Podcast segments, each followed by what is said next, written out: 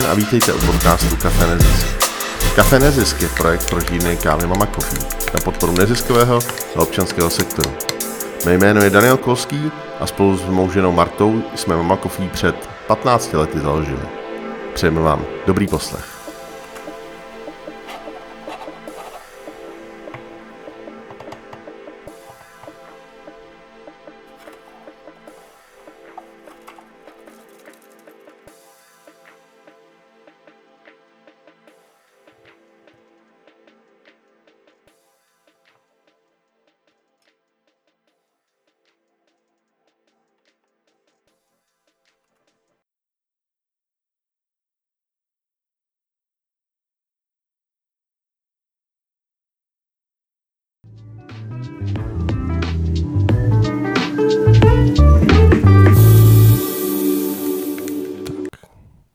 Mojí milou povinností je v rámci podcastu Café Nezisk přivítat Markétu Ješkovou, která je ředitelkou organizace LATA. Dobrý den, dobrý den všem posluchačům a milovníkům kávy. LATA je organizace, která pomáhá dětem, mladým lidem a rodinám v Praze a blízkém okolí více než 29 let. Jejich společným snem je mladá generace, která to dá. Tohle odvážné heslo pro Latu znamená, že mladí lidé dokáží čelit výzvám, které jim život přináší a vyrůstají v rodině, která jim věří a umožní jim to. Eh, posláním organizace je pomáhat mladým lidem a rodinám překonávat životní překážky a najít si vlastní cestu. Eh, to jsou takové hodně eh, vlastně jako věci, které by asi spoustu lidí podepsalo. Jak to vypadá, jak, jak si to můžeme představit prakticky? Co je lata pro vás, Marketo?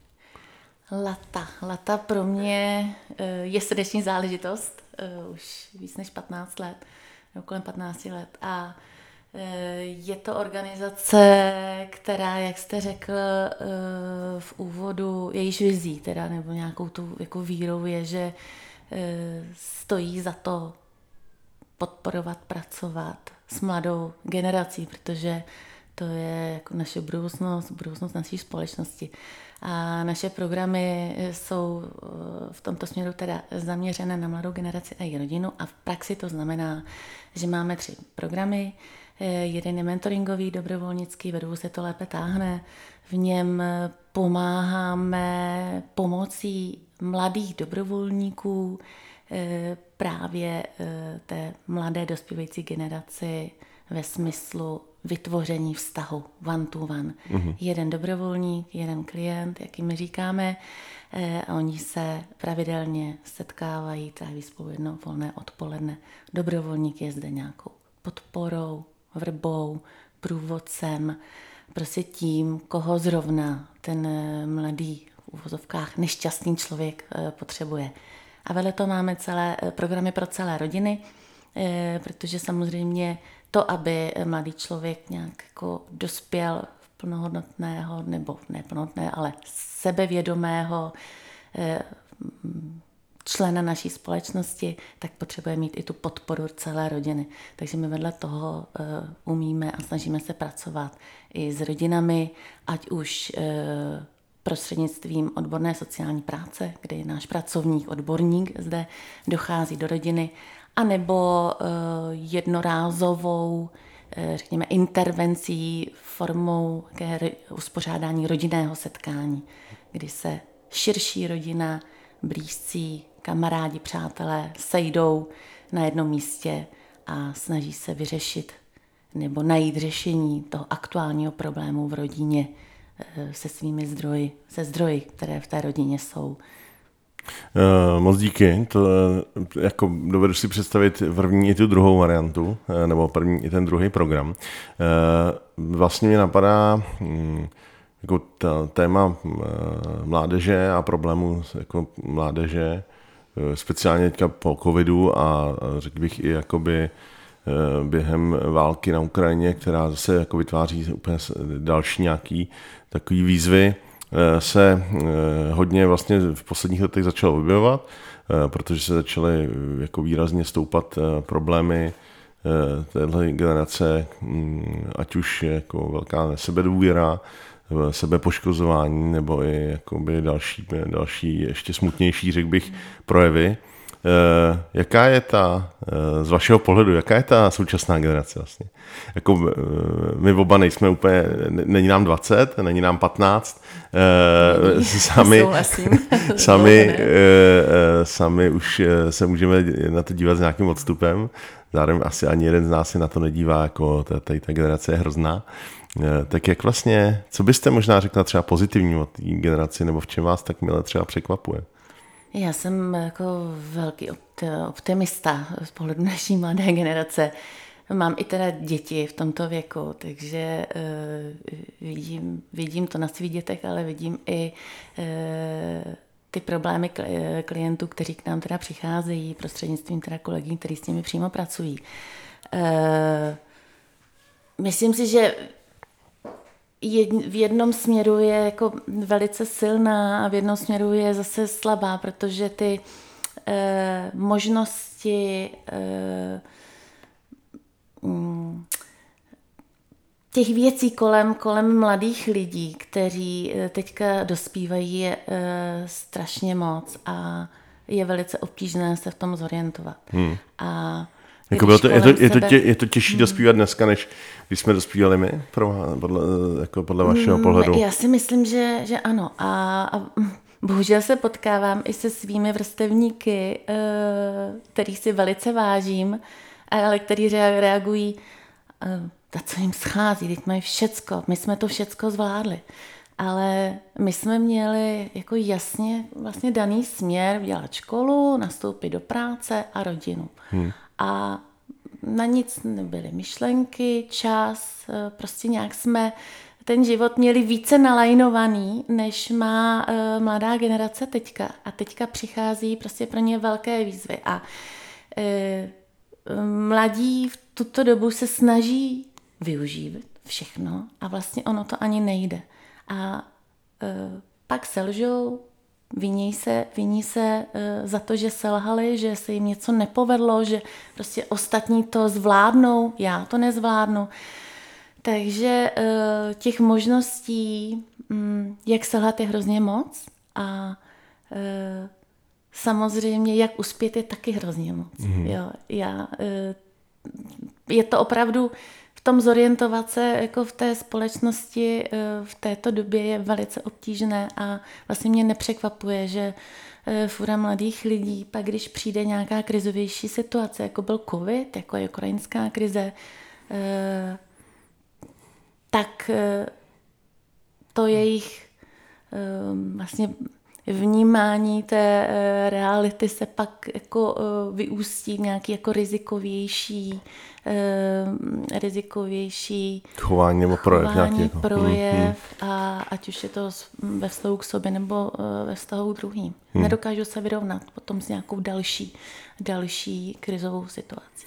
Jste zmínila ty rodiny. Jsou ty rodiny dostatečnou oporou pro ty, pro ty? Samozřejmě to nejde jako úplně generalizovat, ale do určité míry hm, do naše společnost má jakýsi krizi rodin, jako obrovské množství, eh, obrovský procento rodin se rozchází.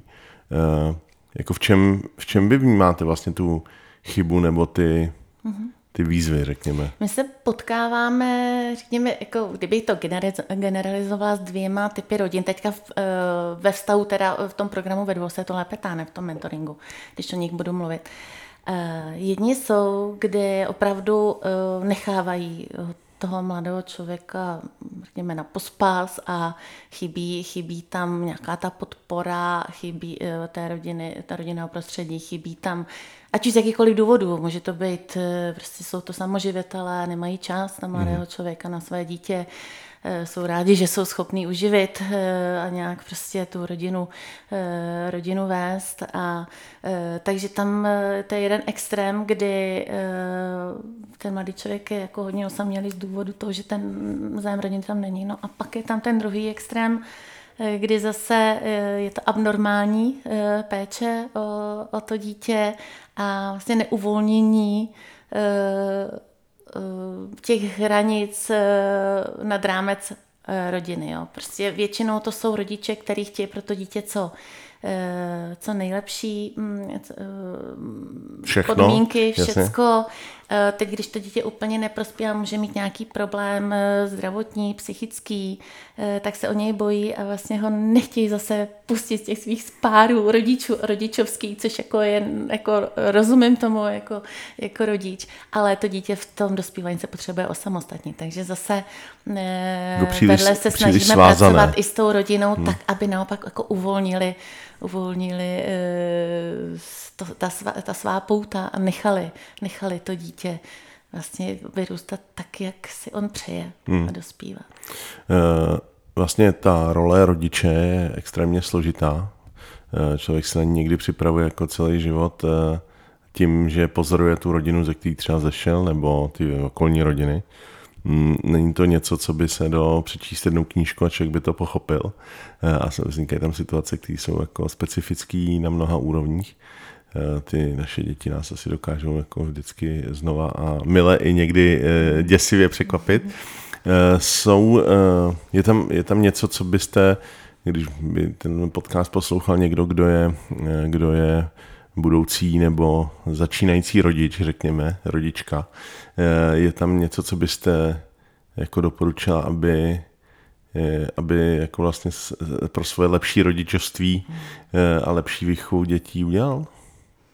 Určitě je to o komunikaci a o vnímání toho svého potomka, o tom ptaní se, eh, jak se máš, eh, jak to prožíváš, co bys chtěl.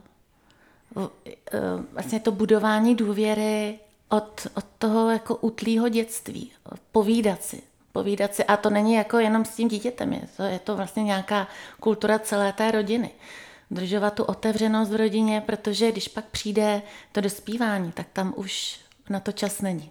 Tam buď to v tom dítěti už je a je zvyklý e, s tím svým rodičem komunikovat a přijít a, a sdílet a jako sdílet. dobrý je zlý. Jasně. Přesně tak, ale prostě v 11, ve 12, ve 13 už je opravdu pozdě. Takže od úplného, od úplného, úplného hmm. věku prostě hmm být přítomný uh, plně a zároveň, hmm. zároveň s nimi otevřeně komunikovat. Určitě nebát se jako i projevit na své emoce, že jo, ke hmm. své selhání. Je to těžký, mně se to dělá hrozně špatně, musím jako eh, Říkám, vidím to z té druhé strany v rodině u nás, že jako uznat chybu rodiče je obtížné, takže No můj tatínek tomu vždycky říká, že je těžký být, geniál, eh, být eh, blbým otcem geniálních dětí, což je jeho taková ironická poznámka, kterou on jako eh, tak jako rád, rád zmiňuje, ale tím ho také zdravím, ale ne, do, do určité míry si myslím, že vlastně to rodičovství se taky hodně proměnilo na mnoha různých úrovních. Jo. Eh, já sám vnímám, že eh, jako rodiče jsme mnohem víc protektivní a eh, jakoby řešíme mnohem víc detailů, co naše, naše rodiče asi tolik neřešili. Ale tak já jsem jako hodně vyrůstal v 90. letech, který byly, řekl bych, jako hodně takový dynamický, bych řekl i z hlediska času těch rodičů.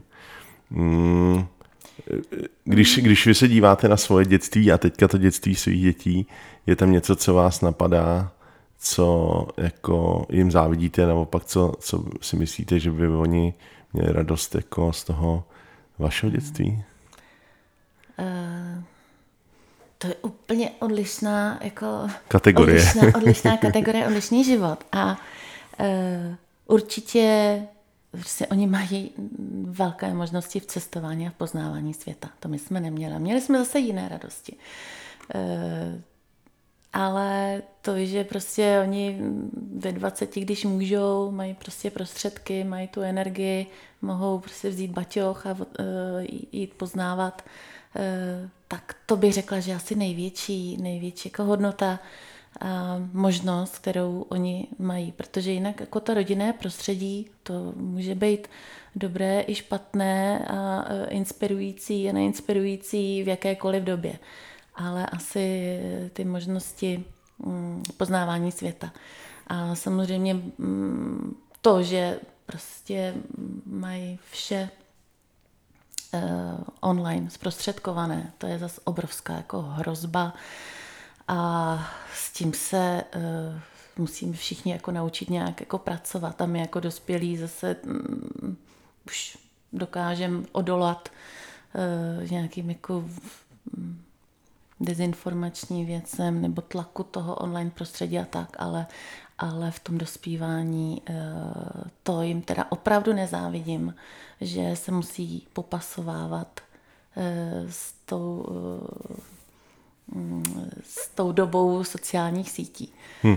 Do určité míry, ale já, jako to, to, to zmínění toho cestování a zmínění vlastně toho, těch, těch mnoha možností, no to do určité míry může být až jako paralyzující, ne? že ty lidi vlastně mají tolik možností, že už jsou úplně zahlcený a podobně vlastně s těmi informacemi, že ten hmm. informační balast je vlastně tak už velký, že uh, hmm. pro spoustu z těch lidí vlastně jako sledují nějaký svůj okruh Uh, ale, nebo, nebo to, ty, ty svý zájmy, ale to, i to může být zase jako by, takový výsek té reality. Takový. Určitě, o tom jsem mluvila vlastně hned na začátku, že to jsou ty uh, problémy, uh, nebo jsou ty um, uh, důvody, proč pak selhává mladá generace, nebo tím někteří mladí lidé, ne, nechci, nechci generalizovat, ale někteří prostě slabší, slabší, eh, slabší dospívající eh, v tom, že to nedokážou zpracovávat. No. A je tam teda potom opravdu samozřejmě velká role té rodiny, ale zase víme, že jako rodinné zdroje jsou taky omezené, někdo prostě na to nemá možnosti, kapacitu.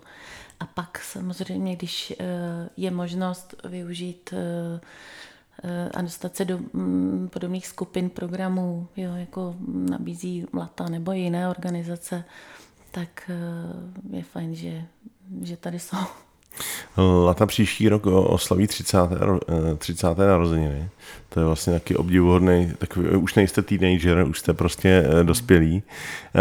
Jak, jako, jak vy vnímáte vlastně změnu té organizace za tu dobu? Já jsem tam půlku půlku té doby, což teda, když jsem se teďka dívala s tou vizí, že příští rok slavíme 30, tak už jsem se trošku zase začínala ponořovat do té historie. Tak, tak jsem si tohleto uvědomila, to hrůzný číslo, že jsem teda uh, v letě tak dlouho, ale nepamatuju ty úplný začátky. Sice jsme párkrát o tom hovořili i s naším zakladatelem panem, panem Matouškem, který bohužel loni odešel. Eh, a eh, když, to, když eh, se podívám do nějakých těch historických výročních zpráv a nějakých dokumentů, tak opravdu lata vznikala úplně stejně, jako vznikávají neziskové projekty teďka. Prostě nějakou, nějakou krásnou myšlenkou, nadšením lidí, Eh, mladých lidí, podložených třeba mm, i podporou eh, starších odborníků, ale opravdu to byla prostě dobrovolnická mm, nezisková, tak jak teda eh, v tom pojmu, jak se teďka jako nazývá, tak opravdu bez nějakých nároků na, na zisk a odměnu, tak to byla organizace, která pracovala na těch Mm, prvotních eh, myšlenkách a motivaci a zájmu někomu pomoct. A tenkrát to byla delikventní mládež. Tenkrát Aha. to byla eh, opravdu děti nebo dospělíci, kteří prošli už nějakým třeba trestní zkušeností nebo nějakým ústavem výchovným. Nyní, nyní naši klienti Eh, nebo spíš se snažíme už pracovat s mladými ještě před touto fází. Ale tenkrát v těch prvních letech eh, to bylo opravdu si myslím let, kdy i nebezpečné se s tím klientem mm, potkávat, eh, když jsem viděla nějaké zápisy, zápisy ze schůzek a, a klient si přinesl na schůzku zbraň, co mám dělat, tak tohle to my naštěstí jako řešit nemusíme. Jasně. Takže eh, byla leta trošku jiná, ale ta myšlenka je tam pořád stejná a já si vlastně strašně jako vážím a hrozně obdivuju tu vizi před těma 30 lety, že ten dobrovolník, vrstevník může pomoci. Hm. Když se dneska, když se teda přesuneme od vzniku organizace do dnešních dnů, tak je vám 29, příští rok, jak jsme řekli, budete slavit 30. narozeniny jako organizace. Z hlediska týmu pracujete s dobrovolníky, Čili, eh, nebo jak, je, jak, je, jak, je, jak jste velká organizace, říkáte, my jsme malá organizace, ale co to znamená tady? Eh, my jsme malá organizace, máme 6,5 úvazku, asi 12, 12 eh, pracovníků, hmm. zaměstnanců. Před těma 30 lety tam byly třeba dva nějaký jako koordinátoři a jinak ostatní všecko dobrovolníci. Ale za tu, za tu dobu opravdu mm, každá organizace se potřebuje nějakým způsobem profesionalizovat, nastavit nějaké procesy, nastavit eh, to, jak, jak chce pracovat, jak chce eh, vyhodnocovat, eh, jak chce podporovat ty své odborné pracovníky. Takže samozřejmě za těch 30 let ta kapacita je mm, větší a je potřeba, aby byla větší personální. Není, nejsou tam jenom pracovníci, kteří pracují s klienty, je tam i nějaký jako administrativní zázemí, když minimální, jsou tam nějaké aktivity na PR, na nějakou komunikaci a prostě provozní, provozní zabezpečení. Takže, eh, takže řekněme je dvojnásobná nebo trojnásobná, než byla před 30 lety. Pro ty programy, které děláte, eh, využíváte dobrovolníky. Eh, to znamená, někdo je koordinuje a kolik jich přibližně máte? O dobrovolníky se u nás eh, staráme prakticky se stejnou energií jako o klienty, protože eh, konkrétně v tom mentoringovém programu Vedvo se to lépe táhne. Bez nich eh, by ten program nemohl existovat. Takže máme své koordinátorka nebo koordinátorku dobrovolníků, ale vlastně celý tým toho programu ve dvou se nějak podílí na jejich náboru, výcviku a pak i vedení té dvojice. E, takže opravdu bych řekla, že polovinu kapacit my e, věnujeme dobrovolníkům, máme jich ročně e, přibližně 50, 60. Mývali jsme i více, opravdu jako si myslím, že i ten covid a Ukrajina, teda ukrajinská krize s těmi možnostmi dobrovolnickými docela zamávali, protože eh, my potřebujeme dobrovolníka do 30 let, mladého člověka. A mm, přeci jenom v tomto věku eh, má velice jako velmi možností, jak se jakým způsobem realizovat, jak, jako jak trávit čas práci, co potřebuje. Takže, takže se nám čím dál tím více obtížněji získávají mladí dobrovolníci.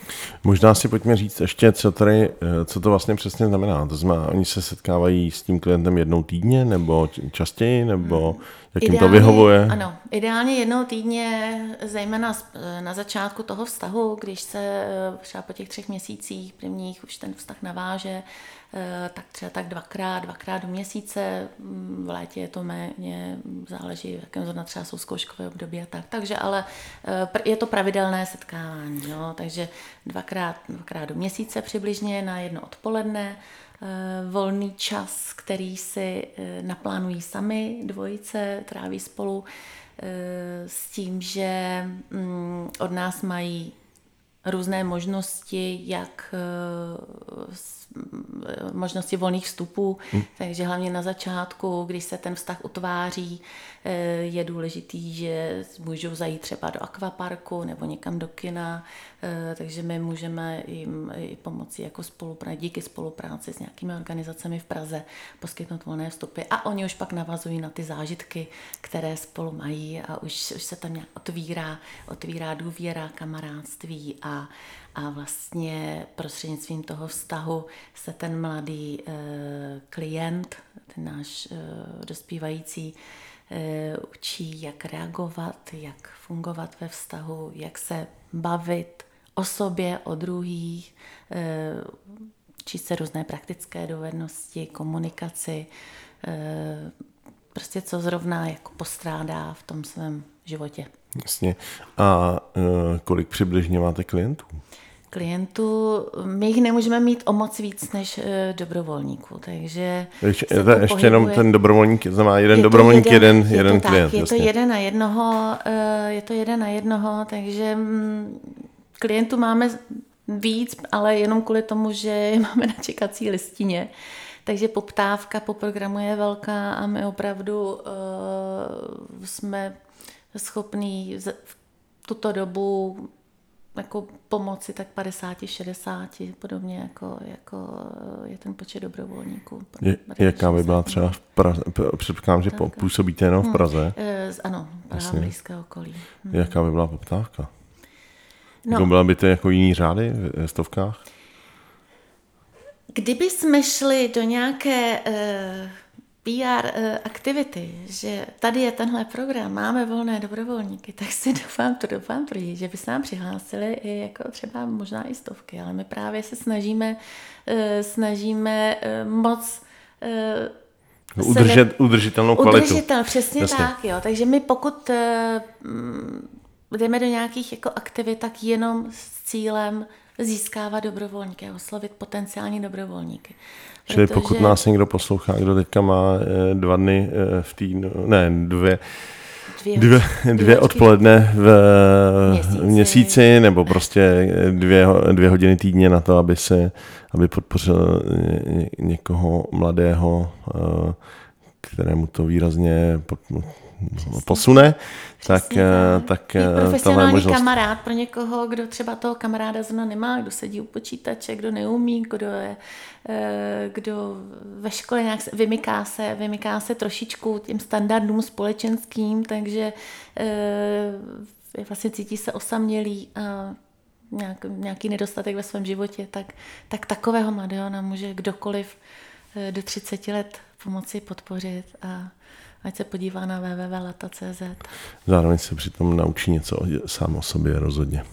A nebo si začne vážit toho zázemí, které v životě třeba už tak, teď má. No. No, a teda, ten program je nesmírně teda i pro té mladé dobrovolníky e, rozvojový. E, ty zpětné vazby, které pak máme od těch dobrovolníků, e, tak jsou skvělé, protože vlastně oni vystoupí ze své bubliny, musí se naučit komunikovat s někým, s kým bys normálně se asi nekamarádili, eh, dokážou, učí se dávat zpětnou vazbu, což prostě to je důležitý pro celý život, ať už pracovní, osobní. Učí se taky žít ve vztahu s někým, kdo úplně uh, není. Uh, Koho by si jinak třeba nevybrali. Úplně. Přesně tak. Takže, takže, a dostávají i v té komunitě dobrovolnické od nás, uh, myslím, jako um, poměrně dost. Podpory a zázemí. Přesně tak.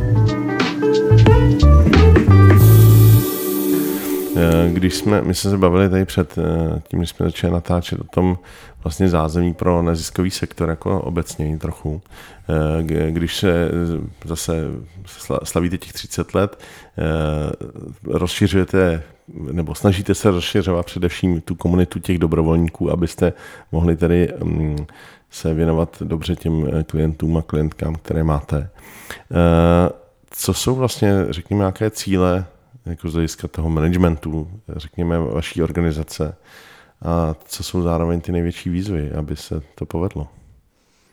No, moje cíle vlastně od začátku, co jsem na, ředitel, na pozici ředitelky, jsou udržet tu organizaci eh, ve své nějaké kvalitě, trošku ji zvyšovat a hlavně jako teda ufinancovat a udělat organizaci tak, aby eh, v ní bylo dobře nejenom klientům, ale i pracovníkům, což e, samozřejmě je dost náročné. E, je to hodně závislé na zdrojích, které máme, e, které jsou samozřejmě velice omezené a obecně i na, na systému jakým způsobem u nás jako neziskový sektor je podporován, ale ale prostě 30 let se nám to daří a i ty chvíle, které, které byly někdy při tom mém nástupu, někdy před těma 15 lety hodně krizové, jak jsme je překonali, takže já jsem jako ve všem jako optimista, že let, jako všechno se dá,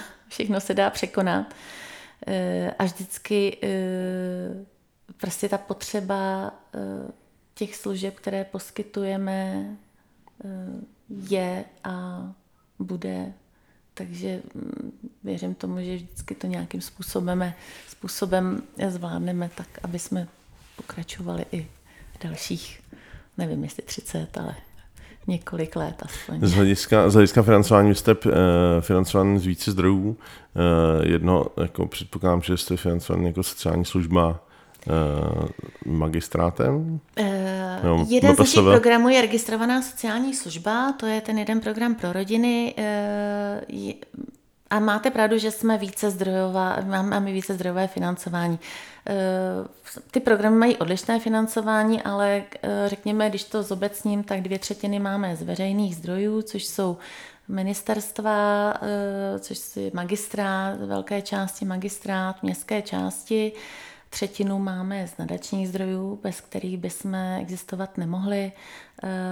A pak máme, řekněme, nějaké jako jednotky, procent záleží, jak se to, jak se zrovna ten rok zadaří, jakých firmních a individuálních, eh, od firmních a individuálních dárců.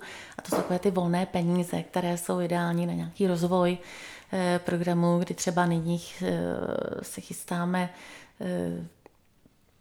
pilotně oskoušet i nějaké skupinové aktivity pro klienty, jako pravidelné skupinové aktivity, které jsou pro nás poměrně novinkou, takže eh, takovéhle jako naše věci, které si vymyslíme, eh, tak si je musíme i zafinancovat a až když uvidíme, že je potom poptávka a eh, zájem, tak třeba můžeme za... pak jít za někým, hmm. máme tady tohle a chtěli byste, abyste, abyste nás podpořili. Hmm ale eh, to financování je opravdu každým rokem poměrně eh, taková mm, eh, velká loterie, protože jak asi každý, kdo pracoval nebo vedl neziskovku, tak ví, jak funguje podpora státu v neziskového sektoru. Jsou grantové, grantové a dotační výzvy. Každý rok stejné, každý rok to opakujeme.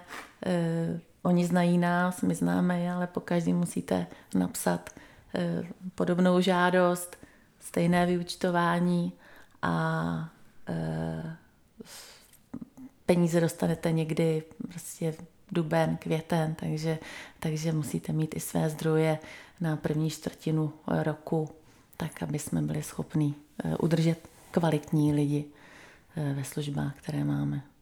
Z hlediska uh, toho nastavení tohohle financování stát si de facto od vás kupuje sociální eh, práci, kterou, kterou by jinak, jinak řečeno pomáháte velmi konkrétně asi v tom, aby přesně tady ta generace těch malých klientů jako nestá ten stát výrazně víc na jiných položkách. Konec konců se vede poměrně zajímavá debata o tom, Eh, kdybychom došli už až tak, takových extrémů, kolik stojí vlastně soudnictví, respektive kolik stojí eh, vězeňství v Čechách a jak moc eh, málo efektivní vlastně potom to ekonomicky je. Čili vy se snažíte tomu ne jako aktivně předcházet a aktivně zapojovat tuhle tu nejmladší generaci způsobem tak, aby oni se byli schopni stát na svých nohách. Uh, čili uh, dávalo by logiku, dávalo by logiku, že byste byli strukturálně financovaní nějakým jiným způsobem, jako neziskový sektor. Uh, nevím, jestli strukturálně, ale...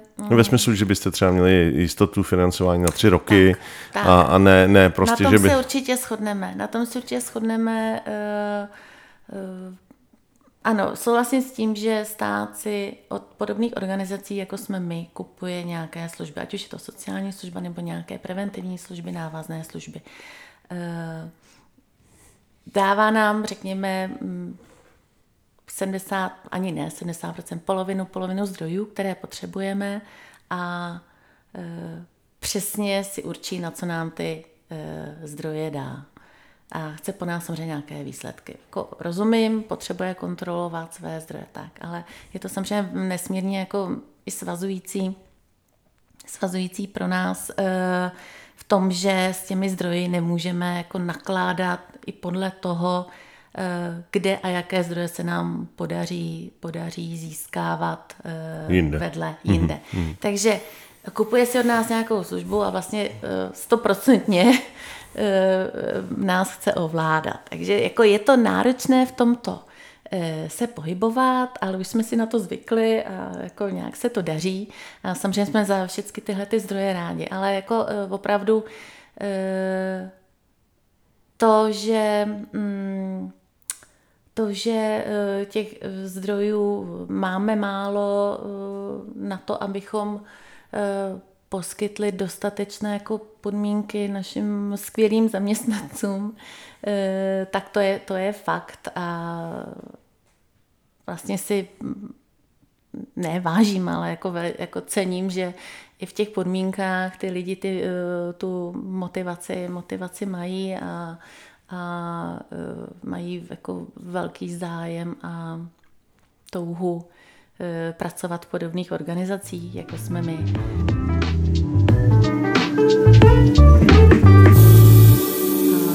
K té prevenci, jak jste o ní mluvil, přechod k prevenci je eh, v jednu chvíli velice finančně náročný, ale ty dopady, eh, které, když budou fungovat dobře preventivní služby na eh, budouc, budoucí nějakou instituciální nebo mm, výchovu dětí nebo si vězeňství a tak, tak jsou samozřejmě nesmírně, nesmírně posléze jako náročné eh, finančně, pokud nebude fungovat prevence. Vy jste zmínila ještě jednu věc, která mě přijde jako důležitá, a to je vlastně kvalita těch lidí, kteří pracují v tom neziskovém sektoru.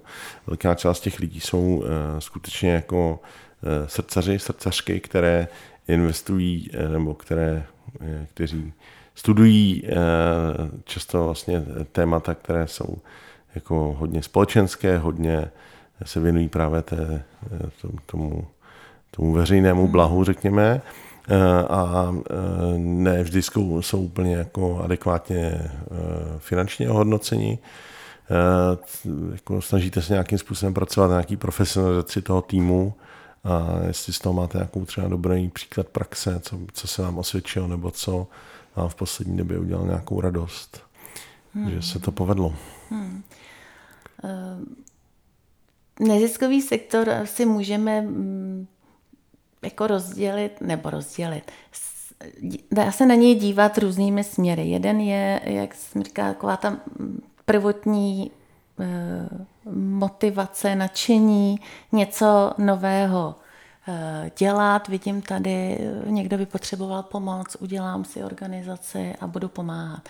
A pak jsou organizace, mm, jako je třeba Lata, ale jich, jich jako víc, to dětské krizové centrum, Linka bezpečí, prostě jako je zavedené, etablované organizace, které už ty své programy má, mají poměrně, nebo ne poměrně, ale hodně Eh, profesionální eh, a potřebují eh, vysoce profesionální lidi.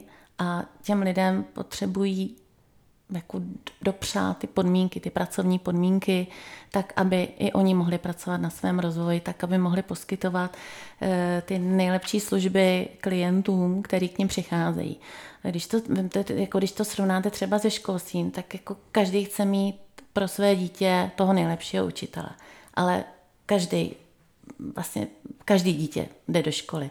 Ale ty sociální služby nebo preventivní programy, eh, ty už tak známé nejsou a na ty vlastně přijdete, až když eh, eh, se vám něco problém. stane a když Jasně. je problém. Jasně. Proto nejsou tak na očích a proto jako dost často převládá ve společnosti nebo u lidí, u lidí jako názor, když v těch neziskovkách pracujete zadarmo, teď to vlastně děláte rádi, vy chcete pomáhat.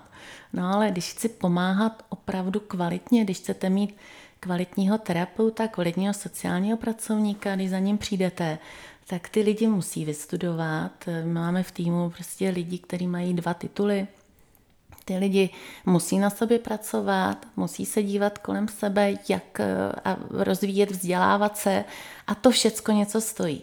Eh, takže eh, já taky sama ráda přispěju eh, finančně na nějaký příběh, když je někde někdo nemocný, někdo něco potřebuje. Rozumím tomu, že ty příběhy lákají, ale tady se bavíme o systému a jestli chceme mít vlastně společnost, ve který, když někdo potřebuje, tak má zastání a má pomoc a podporu, tak je potřeba podpořit i ten systém. Stát na všecko nemá. Takže uh, se třeba je fajn podívat i kolem sebe, ať už jsem, mám firmu nebo mám jenom vlastně nějaký svůj, svůj zájem pomoci, pomoci společnosti kolem sebe, podívat se na nějakou třeba říkám neziskovku, nějaký projekt, který zlepšuje nějakou mý okolí, systém přispívá, přispívá tomu, aby jsme ty služby, které můžeme nebo nemusíme využívat, tak aby tady byly, když je potřebujeme, tak je fajn se nebát přispět prostě i na tu mzdu, i na ten provoz, která ta organizace potřebuje. Prostě dát důvěru té organizaci, že ty prostředky, které jako do ní vložíme, využije co nejlépe.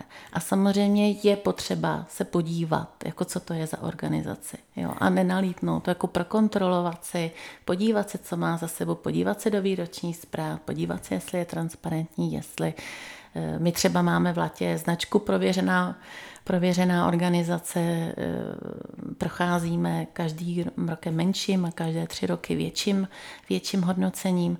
Jo, takže eh, nebát se dát důvěru té organizaci, ale samozřejmě eh, vědět na co a čemu chci přispět. A je to jak o firmách, tak o lidech. To zcela souhlasím. Myslím si, že eh, právě tady to fungování v těch svých komunitách a v, těch, eh, v tom svém okolí, ať už fyzicky bezprostřední toho místa, kde žijí, pracuji nebo, nebo to, co mě zajímá, že to je vlastně zásadní, že to, jsou, eh, to taky vytváří tu jako výraznou sílu toho občanského sektoru.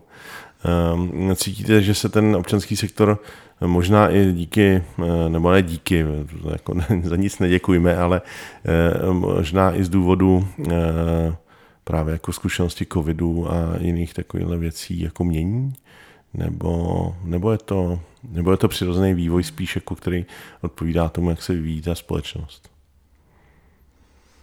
Je tam nějaká jako výrazná dynamika právě způsobená třeba tím, že jsme museli být dlouhou dobu v onlineu, nebo, nebo ne?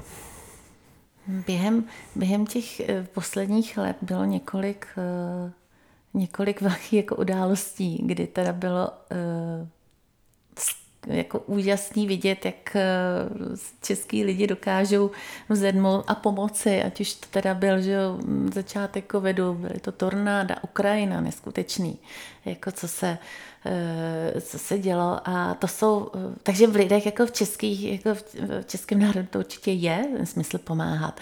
A rádi pomůžou jak jsem říkala, o těch příbězích, jakmile uveřejníte v novinách příběh o nemocném klukovi, tak během chvíle eh, se prostě vybere eh, peněz, fura peněz na to, aby prostě podpořili tu rodinu. Takže jako lidi umějí a chtějí pomáhat, ale možná eh, by bylo fajn, kdyby si trošku jakoby rozšířili to povědomí jako o té existenci toho občanského a neziskového sektoru, že to tady je, jo, že to, možná, jako my možná... ho známe, my ho známe jenom my, co v něm jsme. Já sama, než jsem přišla e, do Laty, tak jsem vlastně taky nevěděla, kdo to je nezisková, že tady je, je systém nějakých podpůrných služeb, preventivních služeb. Samozřejmě fůra neziskového sektoru jsou jako služby ve směru e, ekologie a dalších, ale, ale já prostě mluvím za tu oblast,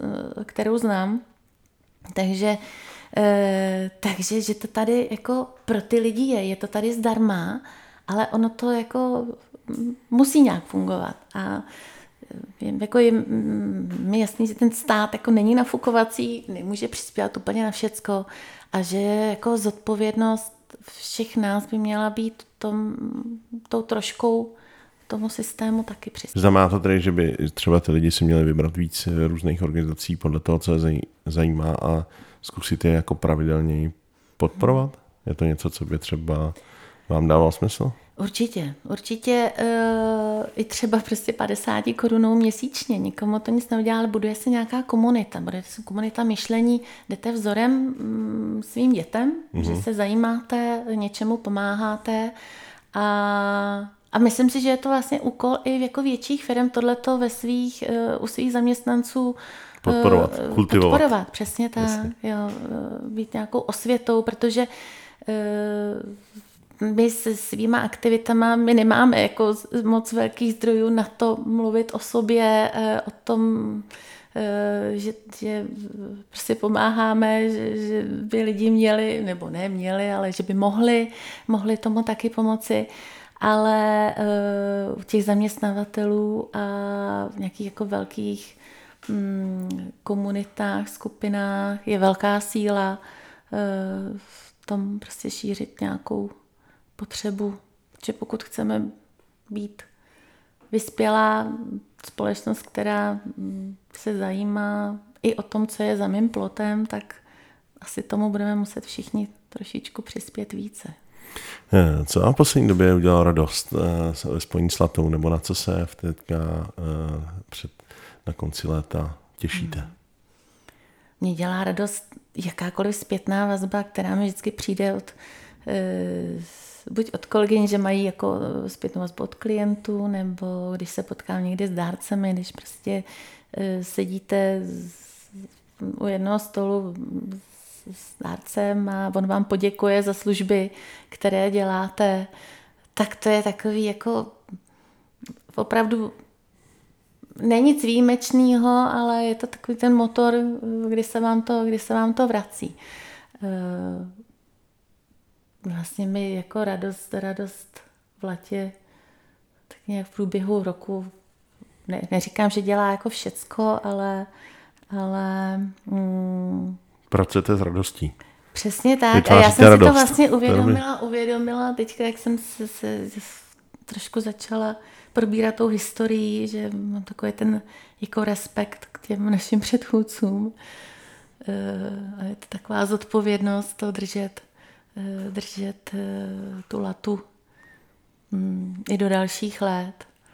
No a těšíme se, těšíme se na příští rok 30. výročí s, s týmem s týmem vymýšlíme, jak to oslavíme, jak moc, nebo co, uvidíme, máme nějaké, nějaké nápady, tak, e, tak chceme to určitě dát minimálně pražskému životu, nebo víme, kam, kam dosáhneme, jako vědět, e, že tady máme Máme naše, naše narozeniny 30. A... No tak kdybyste měli vzít všechny ty dobrovolníky za těch 30 let, tak to naplníte Strahov, ne? Tak skoro jako... Uh, no to ne, to no ne. No, tak 30 let 100 to dobrovolníků, to... Uh, ale ono, samozřejmě jeden dobrovolník třeba vydrží dva roky. Ně, někdy, no, někdy, jo. Takže ono těch dobrovolníků i těch klientů, ono je to dohromady tak kolem tisícovky přibližně. Eh, možná 1200, nějak jsem ty čísla dávala trošku dohromady, ale i tak to je hezké, hezké číslo. Klientů tam bude, tam bude s těma rodinama víc. Mám ty čísla, už mám někde, někde e, připravený na ten příští rok, ale ale ne na všechny máme teda kontakty, protože samozřejmě začínaly se e, zprávy ze schůzek psát e, ručně, ručně. Samozřejmě. E, teď všechno to máme online, případně telefonem, ale e, takže ty kontakty některé se ztratily, ale budeme se snažit dát vidět všem, co prošli latu, tak to jsou už prostě teďka padesátníci. Tak eh, že třeba tady ještě jsme, a že se můžou přijít podívat, jak lata tam vypadá po 30 letech. Super. Uh, Markéto, moc moc děkuji za uh, velice inspirativní rozhovor. Držím Latě Eh, palce do dalších desítek let a vám eh, v roli ředitelky nebo v jakékoliv jiné roli, ve které si budete eh, cítit dobře. Díky a těším se zase brzy na nějaké setkání. Já moc díky a díky za možnost využít srpen v Café Nezisk, naší prezentaci naší organizace a, a držím palce v dobré kávě a Všichni tímto zveme na Pohřelec 2 a přijďte se podívat na moc hezkou prezentaci a přijďte na procházku otevřeným hradem a nebo se stavit na Petřín. Tam je teďka v tomhle vedrech eh, krásně. Eh, mějte se fajn a hezký zbytek leta. Tohle je podcast Kafe Nezisk. Děkuji, že jste poslouchali náš podcast. Mé jméno je Daniel Kolský a budeme velice rádi za zpětnou vazbu, ať už prostřednictvím sociálních sítí, anebo e-mailem na e-mail info Děkujeme. Osobní doporučení často pomůže víc než cokoliv jiného. Pokud se vám náš podcast líbil, řekněte o něm svým přátelům nebo ji sdílejte na sociálních sítích. Pomůžete tak šířit dobré slovo, dobré jméno zapojených neziskových organizací. Děkujeme a mějte se fajn.